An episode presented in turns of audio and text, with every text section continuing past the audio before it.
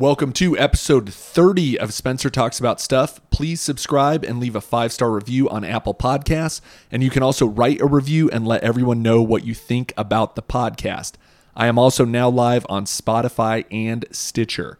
There are no amendments today. For Spencer's favorites, I'm going to do something a little bit different. I am actually doing Sober September this month. So I'm going to go the whole month of September without having a drink. So, my guests this month on the podcast, we are going to enjoy non alcoholic beverages. And I am also going to run at least one mile every single day in September. So, if you want to join me on this journey, let's stay sober through the month of September and try to run one mile, at least one mile, every day in September. Please subscribe to Spencer Talks About Stuff and leave a five star review on Apple Podcasts. And you can also write a review and let everyone know what you think about the podcast. Without further ado, here is episode 30 with Ryan Winterswyk.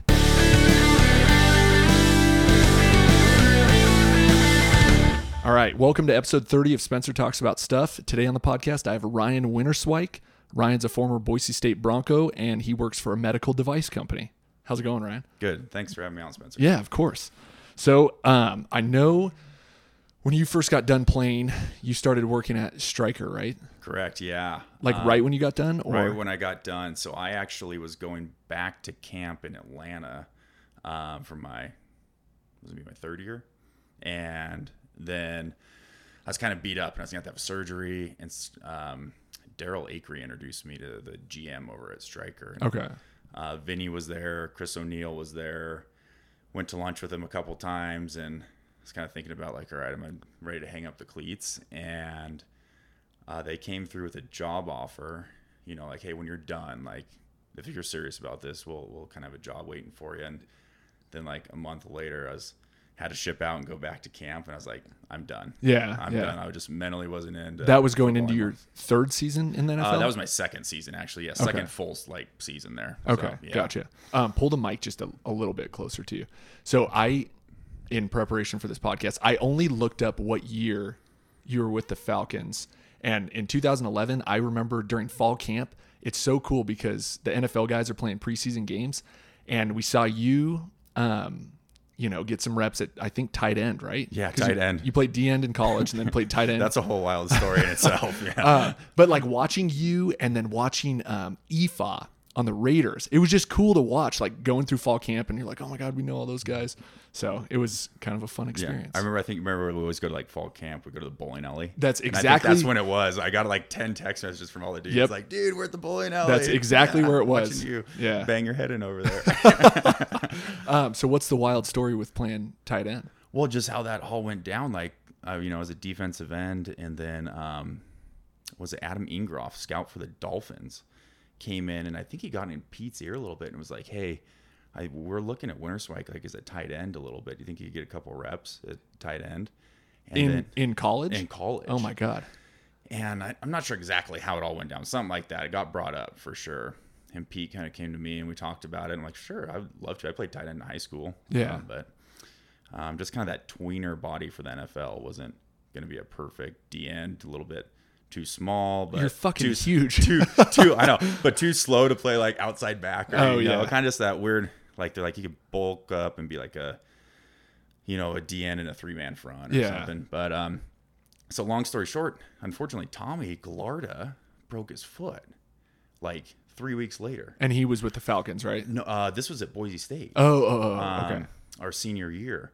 So then Huff and Pete call me and they go, "Hey, like you're gonna be going both ways a little bit. Like we're gonna put a couple packages together every Oh, game for you to cool. play tight end." So no way. I probably got, I don't know, 40, 45 snaps at tight end uh, Okay. at Boise State Yeah. ran a couple routes, never caught a ball, but all blocking, like, and had a blast. Yeah. I loved it, but was like way out of control. You know, a defensive guy, like blind dog in a meat house, and everyone on offense is so controlled. Yeah. and, you know it's uh, a lot different. So then um, the lockout year came around, so that was my draft year, Okay. Is that 2010? 2010. Yep, and I didn't get drafted, and well, I guess it was the draft year of 2011. Didn't get drafted, um, so I'm sitting at home like, don't know where I'm gonna go, and then the lockout ends immediately, and I'm getting like 20 phone calls from teams, and half of them want me to play D end, Uh-huh. and the other half of teams want me to play tight end. Oh yeah. And I had to like, and I know that I knew this decision was going to happen, but I'll never forget. I was at my girlfriend and my wife's apartment in the bathroom, and my phone starts lighting up from like you know Kansas City, Dallas, Oh, no Baltimore, and I knew right then. I'm like, uh oh, like it's time to make the decision. Yeah, yeah. And call my agent. I'm like, I think it's tight end. Let's do it. Yeah. So, yeah. Cool. That's awesome. Yeah, it was an interesting deal to switch positions in the professional ranks, but Yeah. So do you just they throw you kind of in with the wolves? There's no real transition. Um, not really. Like they don't teach technique really in the NFL. It's like you should know your technique by Yeah. now. Um, so yeah, they threw me in with the Wolves, but the good thing was that playing at Boise State, like the only reason I was able to make it was special teams. Oh, and, yeah. And you know, here Pete's philosophy is like we're gonna put our best dudes on special teams. So I was able to play pretty much every single special team for the Falcons where like other guys coming out of school that were probably better than I am, but they were the superstars on the team and they they just played offense. Yeah. And that was it. Yeah. They never like they don't want to get them hurt, so they never played special teams. Yeah. so it was a it was definitely a good like blessing that we all you know playing punt and all that stuff that usually your your superstars aren't playing in college. Yeah. Um, Yeah. we did it. So you so you played one full year with the Falcons. Is that right? Correct. Yeah. So it was Okay. our full year. Um, and I was there with Tommy actually. Okay, for a cool. Bit. So yeah, it was cool Yeah. how that all went down too. And So- to, is Tommy back in Boise? he's in Spokane, Okay. Coeur d'Alene area. He actually works for Stryker. Oh, okay. No, yeah. Gotcha.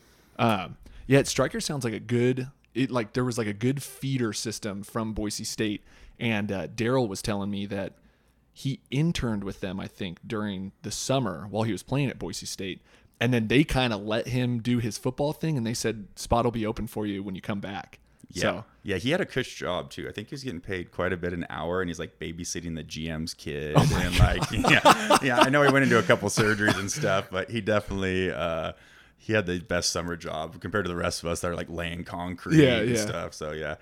dude i was outside i had to paint cars in the summer You i mean it did? was it wasn't it was i said i have to but i chose to paint cars in the summer um and i worked with this family friend who was kind of a little guy and i was out there in the august heat with him painting cars and just like sweating all over my paint job and then uh i worked at bronco motors and then tyler shoemaker actually cleaned the cars at bronco motors too so we cross paths a lot in the summer which is kind of cool That is cool. So, yeah, yeah. it's always funny like the summer jobs. People think like you get a scholarship and you're good and Yeah. you've made it. No, like, you get no. you get seven hundred dollars for three months. yeah, good luck. Yeah. And rent's four hundred dollars a month. So I seriously, I don't understand how people are able to survive if they don't have help from their parents or a summer job.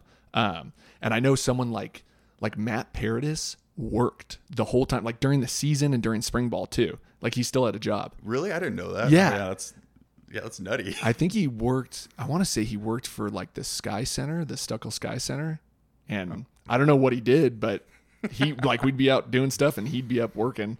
Yeah. Oh, that's great. I love the um I love Matt. Love seeing him sign a big contract too. I know, it's so That's, cool. Like no one no one better deserves that. What's um, sorry, I'm starting that just so we don't lose track. Um, what's cool too is like Matt still sends me Snapchats, and he'll send me Snapchats of him like in meetings of his face, and he's like, "This sucks." Still a Just like- grind. yeah, people, It, it never, never, you never grow up, I guess. Um, so you brought some brewskis for us to enjoy. I definitely did. Yeah. All These, right. um these I had to pack in my luggage flying back from California a couple oh weeks ago. no way, They're nothing crazy or fancy, but dude! The cans are like what you get in Hawaii. Yeah, they're uh, um so it's Maui Brewing Co. Bikini Blonde Lager. All right, and it's like when you're sitting on a beach on the island, it's the best the best beer you can have. cheers, man. Cheers. Thanks for coming over. Yeah, dude, it's great. Um, Awesome. yeah, it's nothing crazy, but it's a light, easy drinker. I love it. Um, I wasn't gonna bring in a double IPA and then, like Yeah, have yeah. to walk home. that was like yeah richie uh richie gives me shit because i'm like i you know people are pretentious with their beers and he's like i'm a dark beer drinker yeah, yeah. Oh, he's very into it. I went to his house and he had a bunch of home brews. Like, try this one, and you could like, I'm like, what alcohol percentage is this? And he's like, I think like 14 or something. my I was God. like, oh yeah, it's basically a whiskey yeah, yeah, it is a whiskey. Yeah, So you said you had to fly these back up from California. Yeah, they won't um, distribute them here in Idaho. It's something like with Stein and Hayden. They're um, they're they deal Budweiser, right, or something. Yeah. And Budweiser owns Kona Brewing, Oh, and that's a direct competitor of these guys. Gotcha. So they won't bring them over. They they did come over. Man, it was like in the wintertime. They had like a you know Whole Foods does like the tap takeover and all that. yeah. They did that um, and brought a bunch. So I, I pretty much bought out Whole Foods. I'm like had a whole pellet. I was wheeling out to the car. Um, Yeah. but now when I am working in California, I'll throw a bunch in my suitcase and fly 'em back home. Yeah, So, yeah, nice. Um, so you you don't work for Stryker anymore. You work for what did you call it? Uh, it's Alcon. Alcon. Alcon, yeah. So we deal just with everything with the eyeball. Okay. So um, vision correction, uh, contacts, cataracts, LASIK stuff. So Gotcha. all kinds of. So are you? Is it? Is there ever any trauma stuff, or is it more elective surgery type stuff, or It's mo- it's all elective, pretty Okay. much. Yeah, nothing really trauma related. Um, we see it, but we don't have anything to do with it. Yeah. yeah. The ophthalmologist got to pull stuff out of people's eyes all the time. gotcha? Um, so I assume you're like an account manager, or Yeah, so I was an account manager for let's see, about six years, and then starting this year, I took on a new role. Um, boring as it probably is to everyone, but um, I took over a role where we basically got into like the e-commerce section. So um, there's companies out there like one eight hundred contacts, right? Oh, yeah. So people go online and buy their contacts, just upload their prescription. Well, um, the mom and pop like private practices around here that you go to, you can buy your contacts from them too. But they're fitting their patients, doing all this work, and then they go online and buy them. Yeah. And we're like, well, that's kind of messed up. So we figured out a way to get in between there, and it's like Amazon almost, like Amazon Prime, and it totally relates to people. They go get fit there. We put the system in place for these private practices. Patients sign up for it, and then they get like a text on their phone. They click a link, and they can order the contacts, and it's like free two day shipping, all this easy stuff, and it tracks it all the way to their house and stuff. And Yeah. Then, uh, but the good thing is on the back end is the uh, the private practice keeps all the revenue. oh, cool. So it's kind of like a goodwill program, knowing that you know they uh, hopefully will use our stuff and like us more Yeah, um, which has kind of been the case now. And then COVID broke out, and it totally lowers the touch points in a practice. Oh, yeah, So like yeah. they don't have to see that patient until next year. There's no coming in for checks or anything. They just boom, they're good for the year. So they really like that. yeah, cool. So it's it's been different. Like I, I'm not a software guy. Yeah. And this has been a total software job. So it's all. It's not like you have to come in and implement like you don't bring a new computer into the practice. You set them up like on a portal or something. Yeah, set them up on a portal exactly, Okay. and then um, we actually will ship them like an iPad and stuff too, so they can walk around and take orders. Gotcha. while they're moving around. that's awesome. Yeah, so it's, it's been fun. It's a, I need a little bit of a change. Like the account manager thing was cool, but Yeah, I always joked with my boss like we had this territory running on like a three day work week. So Oh, I'm like, I was getting bored. yeah, yeah, yeah. I need something yeah. to do. Yeah, So. it's interesting how COVID affected stuff because I I do similar type account management stuff for the hospital, and I go out and I work with independent clinics, and they just stopped letting anyone in who wasn't a patient. You know, so Mm-hmm. it's just it was bizarre. It changed the whole dynamic and had to do a lot of stuff remote, and it's weird. Dude, I like your story at the hospital though, working your way up. Oh, Like, yeah. yeah, that's really cool. You know, and um, did they ever get the lab going a little bit more? I know we talked about it at Dan's thing for Uh, testing and all that. They did not. They they never really delved into that more, um, and I think it's just because there was a national shortage of COVID tests, um, and they even switched to the swabs that we use for STD testing. They're using those as nasopharyngeal swabs now, and so it's like it's they're using everything they can to do COVID testing. Um, so they never really looked at it as like a revenue stream, which I was kind of hoping they would or they could, but Yeah. they just never did it. And I don't know how much we could talk about on here, but it's just like, yeah, I was curious because that, I mean, it totally makes sense. yeah, yeah, and I don't know. It's it's hard working for a giant corporation, you know, because there's so many different checks and balances, and if you want to affect change, you have to talk to a hundred different people and do a hundred different presentations, and you know, Yeah. get the CFO on board and all this stuff, and so um, on top of doing everything else, so I'm I kind of stopped doing that. Yeah. How did you feel about it? Did you ever think you'd be working for a major corporation? Like, No, huge Uh, group? Well, I don't know. I I always thought I was going to work for like federal law enforcement, and that's what my goal was. I wanted to work for the Secret Service, and I got the opportunity to test twice with them, and then it just didn't really work out, and so I kept getting promotions at St. Al's, and it's just worked out since. So That's great. yeah. Yeah, isn't your um, degree in law enforcement? Yeah, well, it's criminal justice. Criminal I did yeah. undergrad and masters in criminal justice, and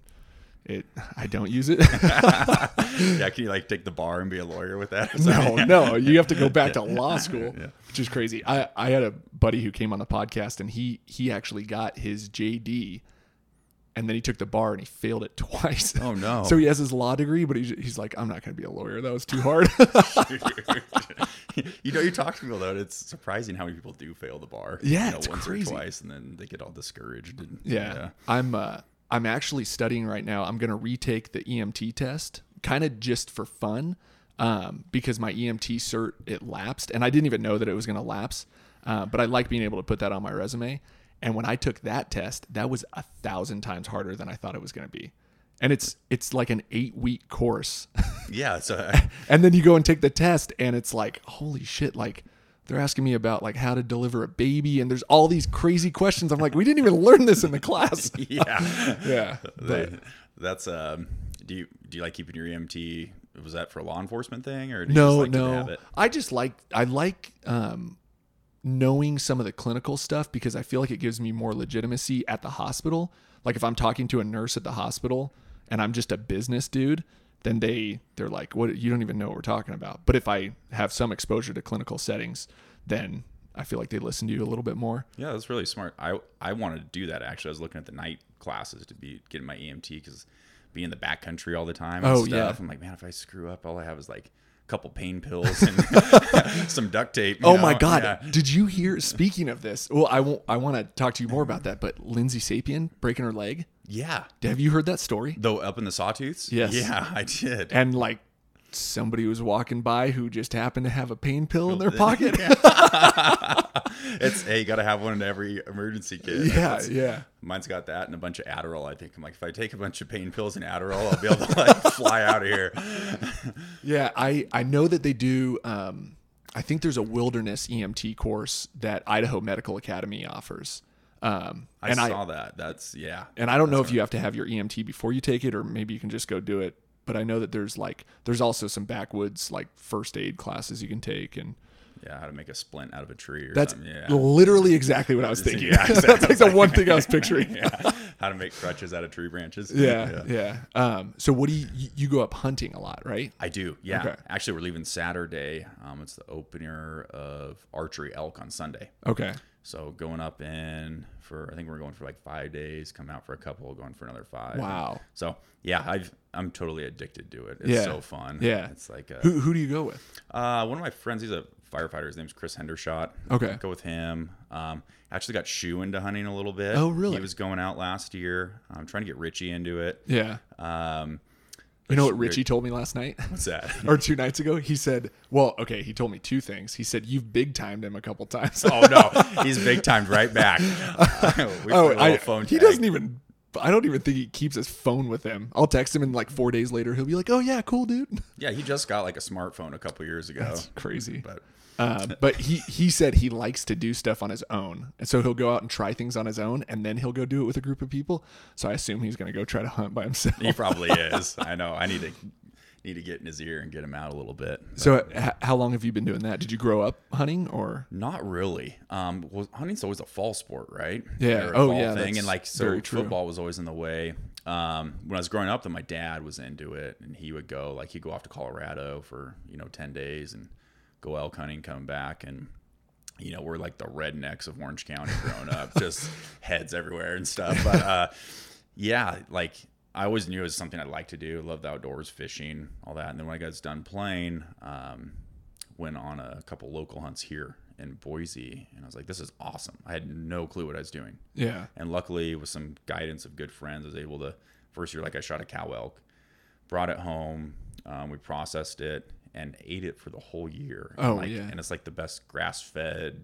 You know, like the best organic beef you can buy. My wife was hooked Yeah. she's like stinky deer. She's not totally hooked on like stinky mule deer that way around here. It's a little. It's, a little, gamier. gamey. Yeah, it can be a little game. I like it. I don't mind it, so I'll eat it and just make a bunch of it into burger. Mm-hmm. Um, but the elk is like it's delicious. It's it's really good. It almost tastes like a you know beef cow, if not better. Yeah, I think it. I think it tastes better. My my buddy killed an elk, and they were like trying to get rid of it, and so they sent us home with like twenty pounds of elk, and my wife and I ate it in like less than a week, and we're like, "Can we have some more?" Yeah, it's the best lean. It's Yeah. so good. yeah. yeah. Um. So do you get one every year then? Uh, I wish I did. Yeah. Um, usually get something every year. Last year I didn't shoot an elk. The year before I did. Um, let's see, shot a deer. Shoot a deer every year, um, and then I'd go with my family. So I'd hunt here in Idaho all of September, pretty much. A little bit of October. It switches to like deer uh, rifle season in October here. But then I meet up with my brother, my dad, one of my dad's buddies, and we go over to the Bob Marshall Wilderness in Montana Okay. and uh, if we're lucky enough, we draw tags in there, and that's like a gnarly trip. Like you get an outfitter, they pack you in like 25 miles, Whoa. and drop you off, and you're like in it's true wilderness. There's and we have wire running around our fence that's hooked up to car batteries Oh, because grizzly bears will just come in and say what's up. Wow. So you hike in twenty five miles? Uh, ride a horse. oh yeah. wow. Yeah. Holy smokes. You know, after 25 miles riding a horse, though, you're like, I think I'd rather hike. yeah. Seriously. Yeah. you're I told little you. I I I want to talk about mountain biking, but I told you the other day after my first long ride with my dad, my ass was so sore. that was the best text message. It's like, hey, is it, is He's it normal? like, It'll wear in. yeah, yeah. But I, I got a diaper. You called it right. Uh-huh, And yeah. I started wearing that, and I've I've ridden like six times with him, and it, it I feel fine now. So Yeah. Yeah. For everyone out there, it's not an actual diaper. It's a chamois or whatever they call them. But Yeah, yeah, it's it's, a- a, little pad. pair of shorts with a pad in it for mountain biking. It just makes it way better. Yeah. Um, so you, when did you first get into mountain biking? I did that. Um, let's see, that was about like 2011, 12 when I was finishing up in Atlanta. Okay. Pretty much. I bought a bike when I was in Atlanta, mountain bike, like, you know, stupid too. You're like, how much? I think I spent like four grand on it. I'm like, this Oh. is crazy. Like, Yeah. But I was so stoked. I'd wanted a mountain bike forever. Went to George's actually downtown, bought it. For some reason, it didn't come in until I was already gone in Atlanta, so I didn't get to pick it up until January of the, Oh, yeah. the next year Yeah. when we're done with the playoffs. But um, uh, the re- main reason I did is I was over at ISMI and Gustavol and uh, Wade. Then were like, your knees are pretty bad. Like, you know, after I was kind of done uh, playing, I'm like, I need something to do, like for good cardio, but I don't want to just run on a treadmill inside. Yeah. And, you know, I was running the green belt every day, and they're like, you know, long term, like, you know, looking 50 years down the line, like, save your knees. Don't find a bike, ride a bike, whether it's road bike, mountain bike. And all those guys are over there all active and stuff and do that. Yeah. Um, and it might have been even Sheffel that was the one that finally pushed me over the edge. He's like, dude, get one. So I bought one. Like I said, didn't get to really ride it all year. Then got on it in the about February-ish time zone and loved it. Yeah. it was great. And I grew up riding bikes and stuff. Um, my parents every year I'd ask for like a sweet mountain bike for Christmas, and they'd be like, "No, those things are like twelve hundred dollars." Yeah. you get a no- you get a huffy. I got a Huffy. That's what I got, dude. And I try to ride it like a mountain bike. Yeah. shit everywhere. Yeah. But um, yeah. So that was really kind of the start of it. And then like the mountain bike scene in Boise is so cool. As you are finding out here. Yeah, Like, it's it's- it's all like your map up there. Like there's very few places in the country that you can live in a really cool city and then go two miles into the foothills and have hundreds of trails. yeah. And It's go forever. It's crazy. And it's crazy. Like every time I've gone with my dad, we've repeated some trails, but he's trying to show me new trails and just make sure, like, you know, I know where I'm at when I'm up there. Um, but they moved into a house that's right at the trailhead of Crestline and like the military connector. They're Oh, in that neighborhood right there. Well, that's nice. Yeah. So we can just take off from his house. That's the way to do it. Yeah. It's like you get spoiled living over there because if you have to put your bike rack on or your bike on the car, you're like, oh, I don't know. Yeah. But when you can ride out your driveway, Yeah. it's Um, great. So I don't know if this is a weird question or not. Are you sponsored to mountain bike? Ha, no. Okay. I wish. Um, I don't. Somebody told me that. I don't know if like I think- Shoe told me that. I think Sapiens running that shit around town. Yeah, telling people that I'm a good mountain biker or something. But, um, so a couple years ago, I was racing and Oh. they had a an enduro circuit. So I was on that. I think we did like five or six races a year, um, most of it local in Idaho area. And one of the shops, uh, Joyride Cycles on uh, Hyde Park there. They were a dealer of the bikes I ride, and owner there was super cool. And he's like, dude, if you're racing, like we have a team. If you want to get on our team, we'll kind of like hook you up. You know, Yeah. Just like kind of give you stuff at cost. So I mean, I don't know if it's sponsored. I wore their jersey Yeah. and stuff, and you know, and raced with their team, but um, and they hooked it up on the on the back end, which was cool because bikes Yeah. are freaking expensive. Yeah, that's awesome. Yeah, my dad just bought. I think he bought a Santa Cruz. He, he did. He got a tall boy. I know. I ran into your dad at the Oh. Joyride the other Oh, day. okay. Yeah. Yeah. Or when, when he was buying it, I think. Yeah, he so he's been letting me ride his old Yeti, and then um, actually one of my dad's good buddies just passed away, and his wife was looking for something to do with his bikes, and he had a couple nice bikes, and he had a specialized um, 29er full suspension. I don't know what model it is, but she gave it to me. No way. Yeah, and so my dad actually took it over the other day to get it tuned up, and we're gonna go ride. We were gonna ride this morning, but it was way too windy. Um, but I'm very excited to try it out. So You're scoring. You got the two boutique bike right You got the Yeti. I told You're my dad. My dad said something. He said something about selling that Yeti, and I was like, "That that's been your bike for like seven years. You need to like put it up on the wall or something." Because he's got a sweet garage, and So was he just riding? Because that's a hardtail, right? it was a hardtail. Yeah. He was just riding that, and then he got the new Santa Cruz. yep. Yep. Oh, that's got to be like going into a whole new world. Yeah. I. He said like his back feels amazing. it feels so good. Yeah. dude and i it's just crazy because my dad's 63 years old and you know i'll follow him up and sometimes i'll pass him like on the uphills and stuff but then on the downhill he flies and i don't know if it's just he, he's so comfortable now doing it but i'm like i'm not doing that i'm not risking it Not risky. Yeah.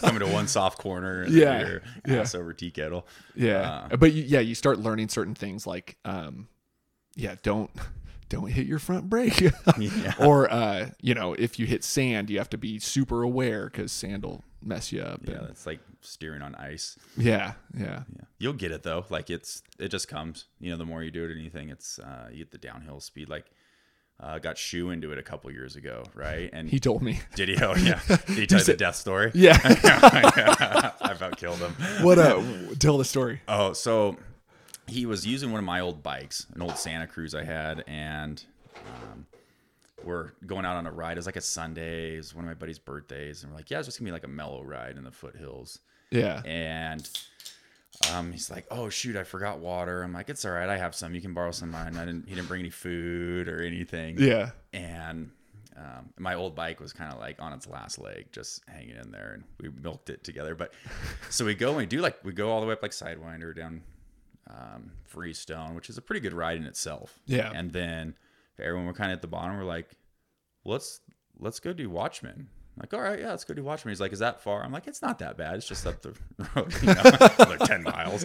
Yeah. Anyways, we get up there, and there's like probably 20 of us in this group riding. And um, one of my buddy's wives comes up and she goes, Hey, your buddy's back there. He's not doing so good. so, so I stop, and we're almost to the top. And you know, the old thing, like where you lie to him, like, Hey, we're almost there. We're almost there. Um, and he's like, "You're so full of shit." He's like, "He's like, I hate you." I'm like, Yeah. "Dude, "Here." I'm like, "Here's my water." I gave him a bunch of Shot Bloks. I'm like, "Eat these Shot Bloks."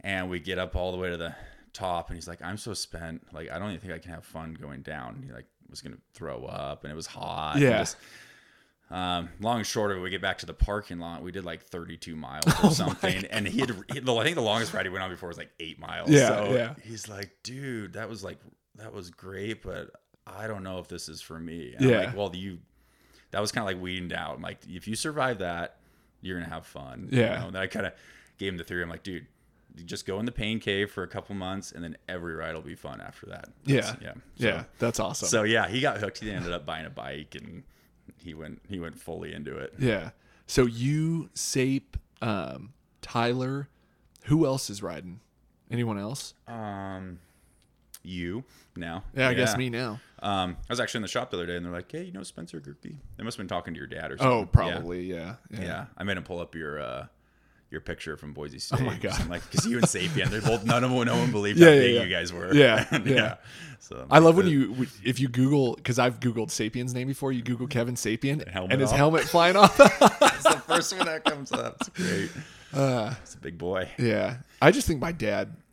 I don't know. My dad just likes going and hanging out with people. So like he'll go and hang out at the shop.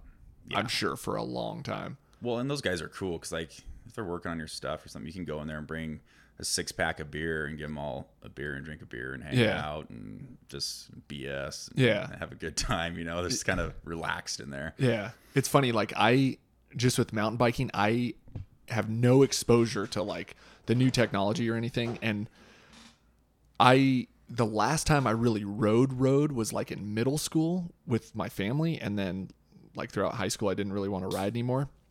And then obviously I didn't ride any when I was like 300 pounds in college. Yeah. And uh, I asked my dad the other day when we went on our first ride, I was like, hey, should I bring some extra tubes for my tire? And he's like, oh, your tire doesn't have tubes. I was like, I didn't even know that was a thing now. yeah, that's uh the modern bike, like what they've done, like tubeless tires, right? You can get as many goat heads as you want. Yeah. Keep riding along. And I think the biggest one is did you try does it have a dropper post on it? No, Seat? my dad's does. that is a game changer. I think in the last 10 years, mountain bikes have gotten awesome, but the biggest change has been like you can ride with your seat all the way up, and then you hit a button when you want to go downhill, and your seat drops 200 millimeters, and you can fly downhill and like get your butt over the back of the bike. Yeah. Usually you have to stop and like push the seat down, Yeah. and tighten it back up, and get going. And Yeah. See, and I never even knew, I never even knew people push their seats down like that. Like if they adjust their seat when they're going downhill. Cause I, I'm good with my hips. Like I kind of know how to shift my weight around and stuff. but the other day when we were going downhill, I had my, my hips so far back that like I tried to get back up and over the seat and my, my shorts were like stuck on the backside Oh of the yeah. seat. yeah. You gotta be careful, you'll rack your nuts. If you, Yeah, yeah. Like sometimes you'll get back there and run into it, and the tire will actually buzz you. So Oh, you yeah. Make sure to yeah. yeah keep everything high and tight. um, and then I didn't realize now too. Um, I don't know. What do you? The back gears are called the cassette, right? And then I don't know what's the front, the crank. Or- um. Yeah. Basically. Yeah. That's your crank with a, but there's only a one. chain ring. Yeah. There's only one ring now. Another another great invention. Like the front derailleur was always a pain in the ass to tune. Yeah. The back's easy, but the front is always out of tune, and um, you're doubling the shifting if you have two uh, chain rings or three, even like a lot of bikes had. So they got rid of it and they just made big cassettes in the back. And Yeah. It's genius. Yeah. Quite all these things that like even a through axle, like an used to be a skewer that you would like thread on for your axle that goes through your wheels Uh huh. And now it's like goes all the way through and threads into the other side so it can't Oh, out so you can't, like- come on undone And you can't lose the other part. yeah you can't lose anything off it Yeah. Especially for us bigger guys like we need that makes the bike a lot more stiff and supportive so anything like that's great Oh my god, my my dad was telling me about this the other day because he I feel like he just like listens when I'm riding behind him, but I'll shift when I'm like cranking hard on it, and he's like, okay, you got to do it a little bit easier. Don't put Yeah. so much power into it, and I get like frustrated sometimes too because I'm like, okay, I could just get off my bike and just pick it up and like run uphill. at the speed you're going Yeah. sometimes yeah Yeah, even faster. Sometimes I feel like I'm going so slow. I don't know, but it's it's been good. It's been fun, and it's a it's a completely different thing for my body than what I've been doing for like the past six years, which is nice. It's a good change up. So yeah do you like do you feel like you're get a good cardio experience with the mountain bike yeah, You know, oh yeah, kinda yeah. I just I feel like it's different. It's just a whole different thing. Like your brain has to be turned on the whole time. You have to be paying attention. You have to think about where your hips are and how you're taking corners and being safe and how to brake correctly. And whereas like what I've been doing for exercise the past six years, it's just like t- shut your brain off and do burpees. Like yeah go into the pain cave yeah, yeah, yeah. So that's a I love the cardio aspect of it. Like it's um it's great. Yeah. kind of get that like runner's high almost, but on the the mountain bike. yeah, and then I just like being out in nature too. You And know, seeing seeing cool stuff. Yeah. you get in and we have great, you know, Sun Valley, McCall, um, even Eastern Idaho. There's you know Montana. We have awesome mountain biking around Yeah, here. So yeah. most people have to travel like, you know, if we were back in California, all my buddies they ride like these crappy, just wide five foot wide dirt trails. yeah, you know that aren't that are really super fun. trafficked and Yeah, and they're like, here you can like ride from your house and ride single track all day. It's like, yeah, it's Yeah. the way it is. Yeah, that's awesome. So you, I've been over to your house, and we don't have to talk about where you live exactly, but are there trails super close to your house? Yeah, there's two trailheads. Um, well, I mean, I live close to Quail Hollow, so Yeah. there's one right by the golf course there. Okay. Um, that one sucks because it goes straight uphill like, right away, so there's no warm up or anything. So you can ride down there, or um, if you go to the top of my street, uh, it connects to the Harrison Hollow trails. Oh, okay. So in there, and then what I'll usually do is I'll ride up the street, hop on the Harrison Hollow trails, and then it dumps you into Camel's Back. Okay. And then you can go uh, wherever you want from there. Gotcha. Awesome. We used to live by Military Reserve, and that was like all time. Yeah. Uh, those trail like uh, Watchman, Three Bears, all that stuff over there is. Those are my favorite trails. Yeah, yeah. I my wife actually knows the trails way better than I do because she used to go up there and run them all the time. So, and she dragged me up there a few times to do some trail runs with her. Oh really? Yeah. Yeah. And I'm sorry, I was giving you crap on Instagram the other day about if she smoked you up the hill Oh, or not. totally, dude. Well, okay, so she's she's been riding kind of a crappier bike, and I've been blessed with these two nice bikes, and then my dad's got a brand new bike, and she still is on my ass the whole time. And so it's like, okay, when if she gets a good bike, she's gonna be smoking us both. Yeah. You Yeah. don't tell no, it's not re- not time yet. yeah. Maybe in a couple of years. Yeah, my dad took the bikes in for a tune-up the other day, and he said uh, he said her one of her axles was like ready to fall apart. Oh really? yeah, and the guy was like, uh, "It's a good thing that didn't happen while she was like going downhill." Yeah, that'd been really bad. yeah, yeah. Um, so you you went up and scouted. You said last week or two weeks ago. Yeah, last week. So yeah, I was texting you and then I was out of service for a couple days. But- Okay. so did you guys hike in and camp and? So we have this new technique we've been doing, and it's uh, riding dirt bikes. Oh, nice. So trying to hunt Idaho, kind of like mountain biking for single track, has a lot of good dirt biking single track. So, Yeah. um, depending on kind of what unit you're hunting, there's good dirt bike access. Um, but like a lot of problems, a lot of guys think like, okay, I'm gonna just go buy a dirt bike during hunting season and go ride these trails, and it's like not that easy. Yeah. so, you know, they they ride about a mile and fall off and break their arm, and then they're done. So yeah. we've been going to this spot for a couple years now have a pretty good idea kind of what's in there and what what moves around the the elk are so finicky in this time of year with the rut and it can be warm and Yeah. um so it's a good it's a nice easy trail to ride in because if you're riding you know 100 pounds of meat out on your back you don't want to be on anything too sketchy So, Yeah. um, so yeah instead of hiking in um, we're able to ride in quite a ways where I wouldn't be too, you know, it'd be 11 miles each way to hike in. Oh, wow. So um, you can get way back in there. We usually look at it like your hiking hunters, they'll probably go about four miles in. ATV hunters might go a little bit farther, but they're not going too far off the trail. And then, you know, dirt bike is as far as you can go. Uh, Yeah. Makes sense. So um, spot's good for that. It's a great Wh- Where where do you guys go?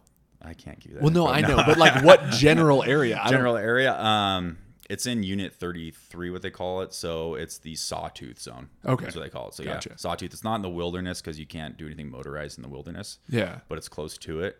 So that's a a nice perk. Yeah. Um, but dude, Idaho's nasty. People like think, oh, you you ride dirt bikes in there and you hop off and you dart an elk with your bow and ride out. It's like, no, you ride into the bottom of a drainage and you hike 2,000 feet up Yeah. and then you start hunting, and then Yeah. you might hike over two more drainages. It just gives you an 11 mile head start to get way back in there. Yeah. So when you guys are out there, um, I assume there's no cell service.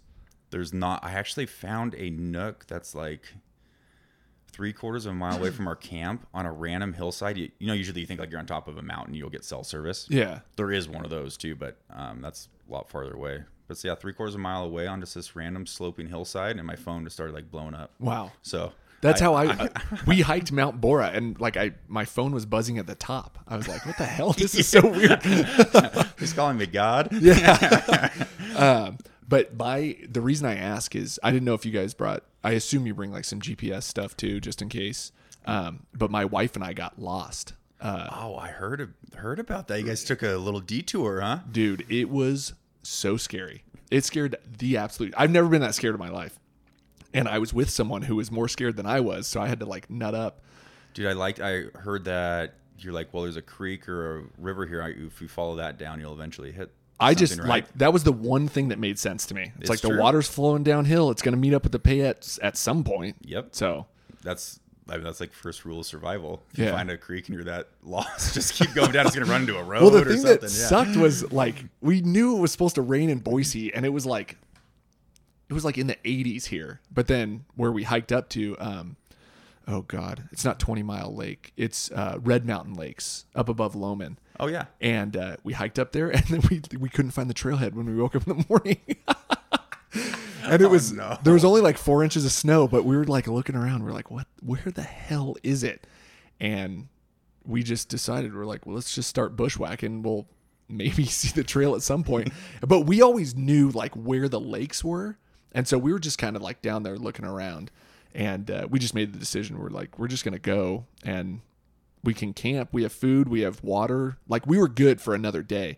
And uh, my family knew if we weren't back that something was up because we always tell them like when we go out backpacking Yeah, smart. where Yeah. we're at. Let them know where you are when you want to be back. And what uh was the snow sticking on the ground though? Yes. So it didn't like melt off. No. Oh No. Oh yeah, that does make it for a treacherous, especially if you're going downhill too. Oh my god. We and we legitimately bushwhacked. Like my legs got kind of cut up from it, and uh, our dog was with us, and I don't know. It was just, it was scary. like, like at one point, I like just started looking around, and it was just trees and snow, and I was like. I think this is the point where the statesman's going to write an article about us. yeah, we found them in the spring. Yeah. yeah. but we uh. had we had plenty of food, which was good, and then we had our water filter and all that stuff. But when I got back, I started researching the GPS stuff, and you know, the Garmin Dot is like the most basic thing you can get. But then there's you know, you can get the fanciest stuff in the world where you can text message on them too, and That's so yeah. The the Garmin InReach I have, um, it's awesome. So it just connects Bluetooth to your phone, but it basically turns your phone into a satellite phone. oh, okay. So if I'm ever like really screwed, like I take it backcountry skiing or backpacking or hunting, and like there's a button you hit on there, and it like it'll call all the emergency services and Gotcha. drop a pin. Like he's probably dead right here. Yeah. drop the helicopter. Um, but it works well, and you can shoot a text. Like when I'm, you know, back there six seven days, I can shoot Andrew a text, be like, hey, all's good every day or whatever, and Yeah. kind of give an update. Or the nice thing is when you're hunting, you can text your buddy that's in Boise and be like, dude. We sh- shot freaking two elk. Oh. We need help. Yeah, Come, yeah, yeah. yeah, yeah, come help us pack. So I'm I've never hunted before outside of shooting um, whistle pigs. Oh yeah, that's hunting. that's doing your part. Um, yeah. Um, but if you kill an elk up there, like, do you quarter it and stuff? And then, like, how do you how do you pack the meat out? yeah, so you pretty much have to quarter it. Um, you know, front both front shoulders, both hind quarters, um, back straps, tenderloins. It was like rib meat, which can be okay, but like neck meat, like an, an elk, they're so big. Like in the neck, it'll have like thirty pounds of just meat. And Whoa. you don't do anything with it besides make burgers, but um, the tenderloins, back straps, hindquarters, you get a lot of good steaks off of. But yeah, like basically, one of those quarters could probably weigh up to like 90 pounds. Um, you can try to bone them out and take the bone out to get some weight out, but that's where the hard work starts. You know, it's all Yeah. fun and games. You shoot them and like it's awesome, and then like packing them out's the. It's a where like today in my car I have a my backpack in there with 70 pound dumbbells in there. Oh yeah. Just going and practicing. I was just walking the Harrison Hollow trails Oh, today yeah. with the dogs and like dying. Yeah. Nice. Yeah. Well, that's smart to yeah practice. And, Yeah, kind of, you know, get a little bit in shape before. Yeah. Yeah. Dang, that's insane. So, how far away will you get from your bikes?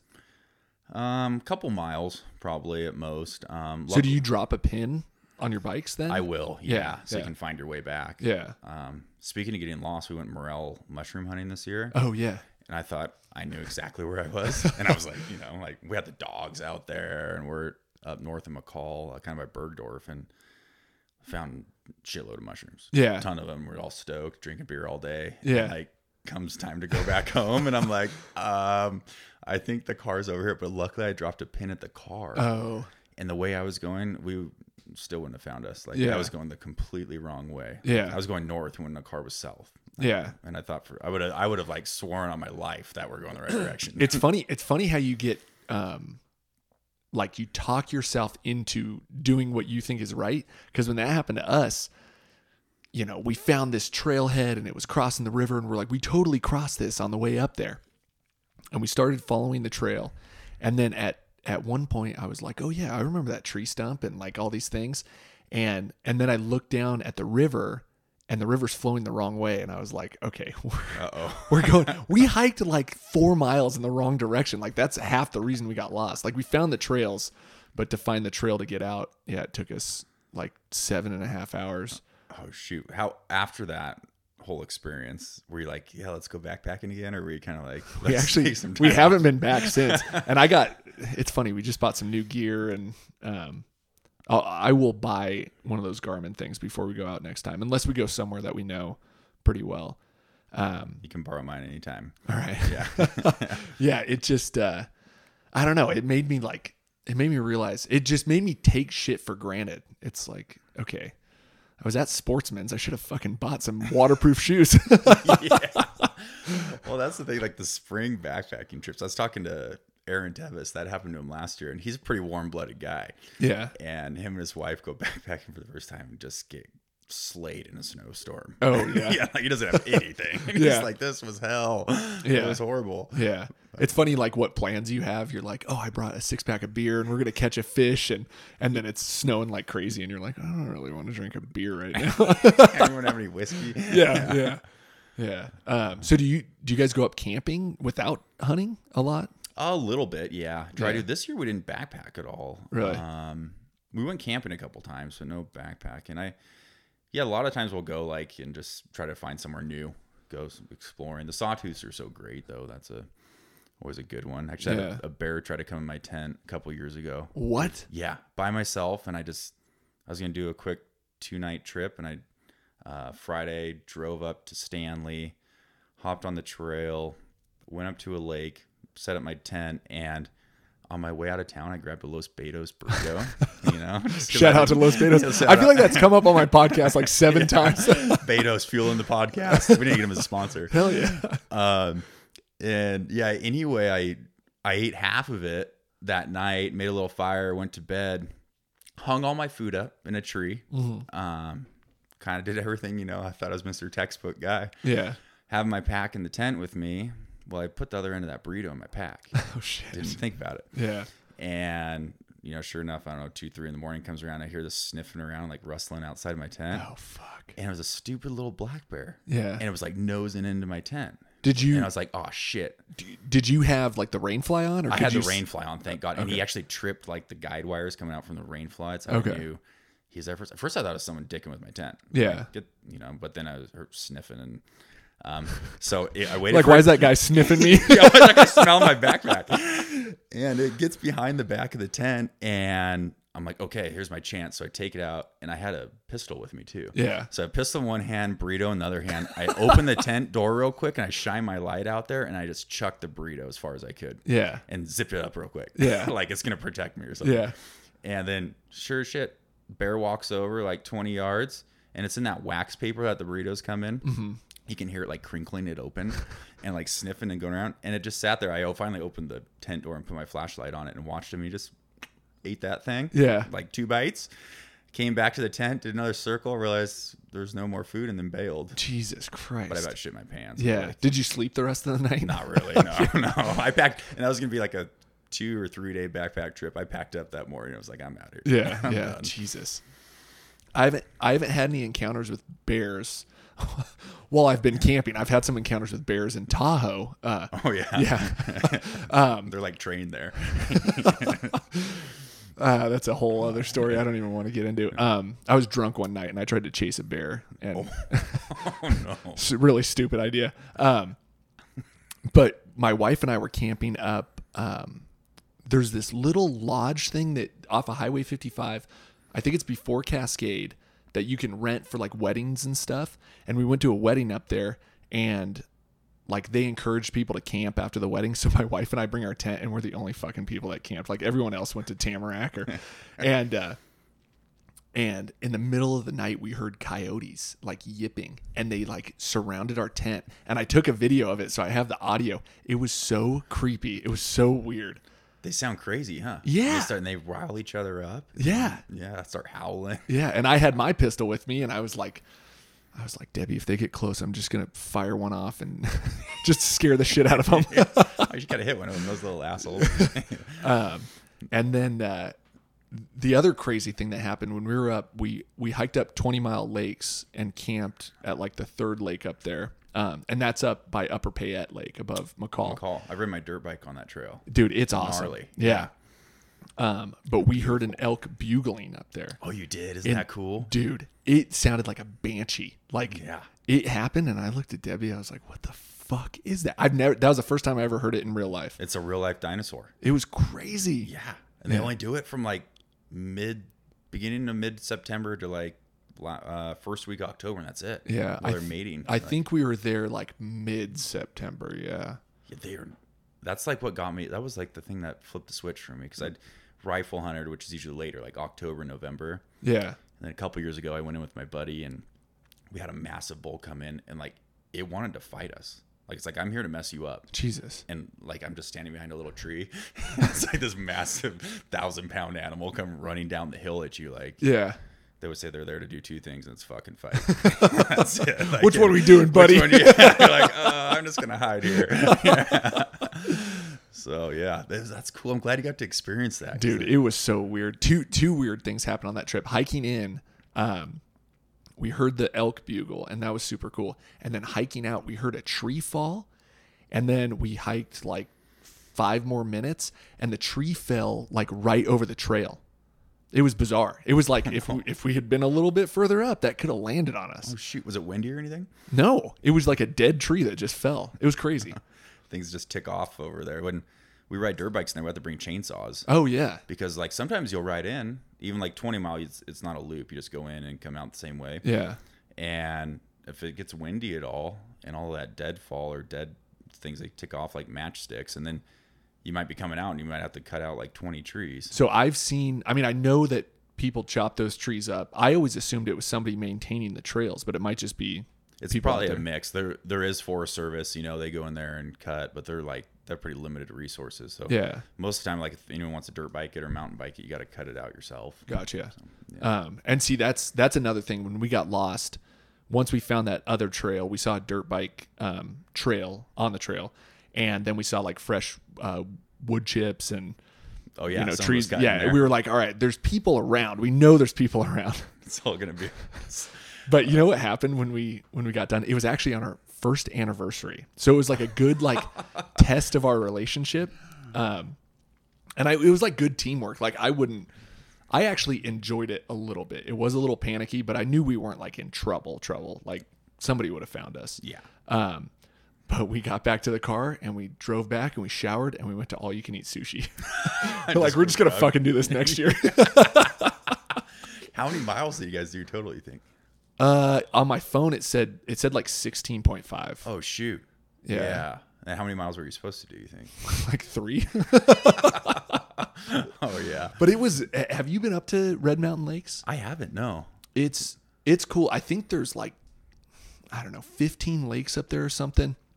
And everyone always says go past the first lake. The first lake's kind of shitty, and then you go up to the second lake, and there's a lot of swampland around it, so there's not really good camping spots. And then to get up to the third lake, you it's like you cross this big like rock field thing that has these giant boulders and so it's not really hiking and there's no real trail um but yeah it's i don't know it's cool up there i really liked it and i'd i'd go back at some point probably like midsummer Yeah. um when you're not gonna get four inches of snow on you. yeah but we actually we we fished and we got a couple nibbles we never caught anything but um yeah it was fun. That sounds great. I, I'm gonna look that up. Yeah. Is and it's off 21 there. It's off 21. Um, so yeah, if you go up 55 and then you go down Banks Lowman Road, once it, I think once it hits Lowman and you turn left, there's like a fire service road that goes north, and you hop on that for like 12 miles, and so it's off road for 12 miles, and then you hit the trailhead. Okay, And- so you're deep in there. You're deep in there, um, but it's like a Forest Service trailhead. There's like a bathroom and stuff and signs, and so That's really cool. yeah, yeah, it was fun. She. We did it on a recommendation of one of her friends.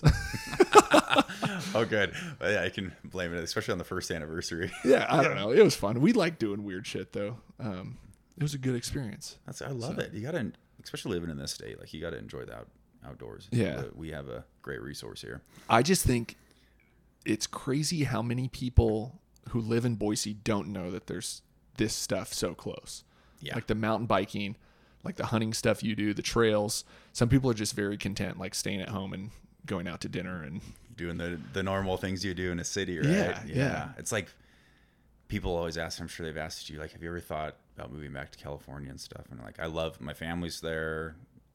Love, you know, miss the beach. That's about it. Yeah. like, but don't come here. Yeah, you yeah, know, yeah, like, you know, and there's like, and I think you see the influx into Boise right now and how everything's blowing up because Well, we, you know, we've played the thought experiment of like, what's the next Boise? Like, is it, is it Bozeman or is it like somewhere in South Dakota or like wherever? But Mm-hmm. I'm sure there's going to be a migration of people from Boise in 20 years or something. somewhere, right? Yeah. It's hard to predict. Like I told my company, like for these promotions, they're like, "Would you relocate to Fort Worth, Texas?" I'm like, "Hell no." Yeah. you know, like where would you go? And one of them was Southern California, and then I was like, "I have an idea for you." I'm like, "What do you think about Bend, Oregon?" Oh yeah. And they're like, "Yeah, but then like you'd be on a plane all the time." Oh. So it was kind of tried to think of that. Like, where's where would you go? Where do you think the next cool spot? You've been to a lot of different places. I don't know. I I like traveling places, but Boise just feels like home to me. Um,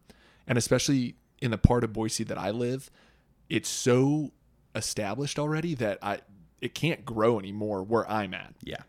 Um, and there's not a bunch of traffic. It's not like how Eagle Road got overrun with, you know, Poor planning. yeah, commercial stuff and I don't know. I I grew up at the corner of Eagle and Chinden and I used to be able to drive like 80 miles an hour down Eagle and there's nobody on Eagle. Really? Yeah, it was awesome. There's nothing out Was it all like farm fields out there? Yeah, oh, I mean, yeah. Weren't they farming grass, like turf? I don't know. Like I remember the villages. I remember there being like a turf farm or something. Yeah, I think they actually Corn and maybe they did grow grass there um to sell, but I know that they played a bunch of soccer games there too. Like they'd have soccer tournaments on those fields. oh, maybe that was a grass field I was looking at. Yeah. Whoops. well, they they might have cut up the turf and sold it. Um, but yeah, we grew up in the neighborhood Bristol Heights, which is actually where EFA lives now. Um, and behind my house, it was just dirt, like for miles and miles. And then now, I feel like North Meridian could could be its own town. You It know, really could, Yeah, yeah. it's there's Costco going in, and it's wild. it's so weird. Um, but yeah, I don't know Uh, the places we've traveled. Um, we've actually thought a lot about moving somewhere out of the country, just like for six months, just to experience it. Um, there's a lot of there's a lot of opportunity in healthcare in other countries, like Johnson and Johnson. when my wife and I went to Budapest, I just looked up jobs in Budapest, and Johnson and Johnson had a job there as like a rep for them, and the only two requirements were have your RN and speak English. And it's like, okay, Perfect. Debbie could get her job. I'd be like a tour guide or something. Got exploring all day. yeah, hell yeah. But like, I don't know, doing something like that would be it'd be a freaking awesome adventure. And I have a buddy, um, he actually lives he lives in Long Island now, and him and his wife lived in New York for like five years. And before they lived in New York, they they lived in Europe for six months and they bought I don't know, they bought like a Mercedes Sprinter van thing and just drove around to different countries and lived in their van for six months. That's the way. That would be rad. Yeah, and just like camped on lakes in Germany and stuff. And they went as far east as um, the country Georgia, and then they went to Turkey and Istanbul, and That's wild. I Yeah. mean, you get into some crazy spots. too. Yeah, yeah, yeah. that- but that'd be the way to do it. Go around. Like you don't have to do a hotel. You don't have to rent a condo. Just pick up and leave when you want to leave, and set your own schedule. have you guys thought about doing the Sprinter van thing? I thought I could see it. you doing I know. it. So here's the deal. So yeah, um, got my wife. She got a new truck. We call it the COVID truck because everyone was cutting deals during COVID. Um, so got her a new truck, built diesel, and I think we're gonna eventually do like a trailer. Okay. Because I was like, Sprinter van's cool because you can go and park it anywhere. Yeah. But I'm like, I actually want to have like a shower in it. Yeah, yeah, You yeah. know, if we're or she wants to have a shower, I don't give a shit. But yeah. Um, and like a toy hauler, something you can put like a side by side in, and Okay. um, couple dirt bikes and you Yeah. know, tow around and drop camp. But the Sprinter van's so cool because you can, you can just like you go, You can do an exterior shower on those. you can, you can do a solar shower. Um, I even saw one that they actually put one in, but the problem is the price, like for what they cost, for what I could buy a, Yeah. badass trailer for, it's Yeah. like about the same. You'd have to buy um, like a Dodge, I think, because those those Dodge Sprinter vans are like twenty one grand brand new, whereas Oh, really? like the Mercedes ones are like eighty grand. 80, and if you get them four wheel drive, like it's crazy. Yeah. all my buddies that have them, and they're always skiing all over the country. They have two wheel drives. Oh, okay. And they're ski dirt bags, so they're like, no, it's cheaper. It's like Yeah. fifteen grand cheaper to do it this way. I'm like, yeah, you're gonna fall, slide off the road. Yeah, yeah. Well, I tell you, you guys have probably looked into it then, huh? Yeah, we've looked into it a little bit because um, I think we're gonna, I think we're gonna get rid of my truck and get a bigger truck, something that we can haul stuff with, and then her car is coming up on high mileage, and so um, she wants to buy like a Chevy van, like a like a '80s van, you know, Like an Astro van. yeah, no, not like an Astro van, like a, um, I don't even know how to describe it, um, but something that we could, you know, take camping and stuff and four wheel drive. And so we started looking at the newer Dodges, and like they have so many different options that I didn't even know. Like you can get a five foot one or a six foot one, and then you can get one with a big engine that can haul stuff, and you can get four wheel drive, and so. That would be cool. If you could actually get one with like a little utility like hauler enclosed trailer behind it. That'd be cool because you can put all your toys and crap in there. Yeah. and have somewhere to sleep and eat. Yeah. in the van. Yeah, yeah. I don't know. And I've also thought about doing like a um like a camper in the back of the truck too, which I I'd be totally cool with. Those are cool. Yeah. They, some of those are really rad. They make now. They're Yeah. well thought out. And I think they're very reasonable, like reasonably priced too. Yeah, they, yeah, It's a lot better deal. Than, Yeah. Um, you can drive around. That's actually what like the super hardcore skiers like. Um, we were at Bachelor last year, and then Mammoth after, and it's like the parking lot is just full of those Oh. the cab over deals in the truck. Yeah. And all these dirtbag skiers come crawling out in the morning, all, Yeah. you know, like half stoned and drunk, and just going up to the ski lift. Yeah. And they're like, like, "How long you gonna be here?" And you know, they're like, "Oh, I'm here for ten days." like, oh, must not have a job. I bought a season pass. yeah. That's awesome. I didn't know you were a skier too. Dude, I yeah, I like skiing. Yeah. That's one thing we grew up doing. Uh, always skied, and then like I remember running into like Huff and Wilcox and all those dudes Oh. because we go night skiing at Bogus here all the time. Yeah. and you know everyone would always ask that. Like, "You guys, they let you do that?" I'm like, "Yeah, there was no rules. Like, don't be an idiot, but Yeah. don't get hurt." I self-imposed like a no skiing thing for myself. Did you? Yeah, because I just didn't want to like break my wrist. It's really smart. I'm surprised nothing bad ever happened. Yeah. yeah. Yeah. Um, I did have a downhill bike in college. And Oh. I, and I broke my thumb Oh shit. And then spring, like right before spring ball, and they had to cast it. Yeah. They call it like the skier's thumb or whatever. Um, and I remember going and talking to Mark Paul and being like, "Yeah, Mark, I was on the jugs machine catching oh balls." Oh my God. and it just snapped my thumb back. And he's like, "Oh yeah, definitely." He's like, "Yeah, we're gonna have to cast that for you know a week or so." Yeah. Like, yep. Like, oh, thank God. I felt like an idiot. I just wrecked on my bike, put my hand out, and it just like, tore my thumb out of the socket. So I had Mark on the podcast. I listened to that. That You was did? great. Yeah, I love Glass so- Eye. That's what Richie kept calling him last night too. I didn't know that he convinced that many people that he had a glass eye, Oh yeah, yeah. which is not true at all. No, not at all. But I mean, I legit thought it for a while. Yeah, Yeah. Yeah. like, he never tried to. He never tried to pull it on me, but I, yeah, I didn't know that that was like a huge thing. But I knew you're too smart. no way. Um, but he was. I, I told him the story about how Zach Waller and I got in a fist fight, and I like I rolled my ankle really bad because we were wrestling on the ground, and I came in and I told him some bullshit story like I was running in the park and rolled my ankle, and he just like knew all these people had these stupid ass stories. All the Yours shit we sounds legit up. though. Yeah, well, it's kind of like I'm like that could happen on a jugs machine catching balls at 50 miles an hour. Um, That's good thinking, man. Yeah, I was, I was like, I'm screwed. Caught my hand on a rock falling. Yeah. it felt pretty stupid.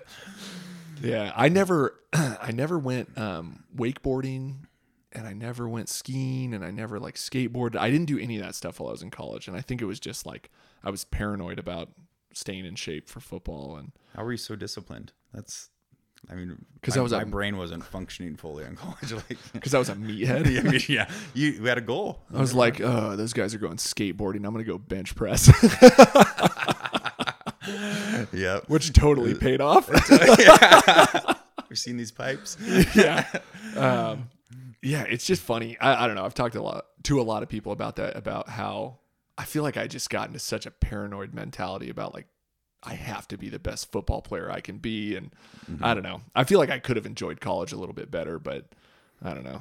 Yeah, it's a balance though. Yeah. Like, you know, and I think you're smart about it. And I mean, I remember, you know, we uh, would have to like set a cutoff day for like, okay, game day Saturday. we're not going to drink after Thursday. you know, like right, like you're like Yeah. "Oh, we're going to party up to here and be smart. You know, get morning classes and practices. But Yeah. I remember the Ben's Crow Inn, right? Oh yeah. Yeah. Going out there, and that was like the hideaway because can't go downtown on a Thursday night. See a bunch of football guys, they're gonna be like, these guys aren't dedicated. Yeah. You know, but we could go out there, have a couple beers, a burger, and chill, and no one's bothering you. Like, Yeah. you're you're in a good spot. So Yeah. that was the And that's where uh, Dan worked, right? Dan and During Byron. college? Yeah, they were both servers there. Yeah. that was hilarious. Yeah.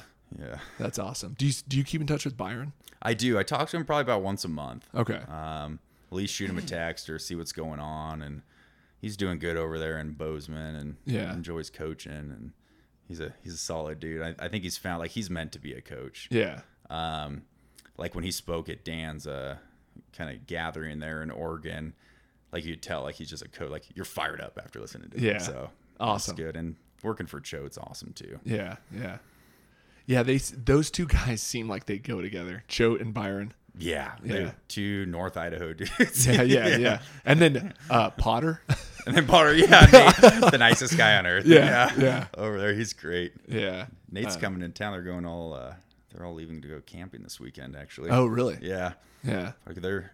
I would feel so weird as a coach right now. Like we have a season, we don't have a season. What do we do? I don't know, man. And uh, is the SEC playing? Are you paying attention to Yeah. So stuff? I think SEC, ACC, and Big Twelve or Big Ten. One or two. I was Oh. getting confused. No, that- I think I think Big Ten canceled. so it's Big Twelve. I think it's Big Twelve. So here's my deal with that. Like, and I don't pay a ton, ton like a ton of attention to the sports, but like recruiting gap, right? Yeah. So SEC's been dominating the recruiting world. ACC does great. Big Big Twelve. And then like, what if you're a kid and you're like, well, I want to go to S, you know, USC, Mm-hmm. but they're not going to play. But you know, um, Florida, University of Florida's going to play. Yeah. I'm going to go there. Yeah. I mean, they they're willing to tough it out and play. So I think that gap's just going to grow if they do actually play. Well, and are they really going to play a season in the spring and then play another season in the fall? No, Yeah. not at all. and especially if you're a senior, like a guy that's going to go to the league, you're not. I wouldn't play. Not hell no. Yeah. yeah, yeah. I would finish classes right now and start training. Yeah, I don't know. It's such a bizarre.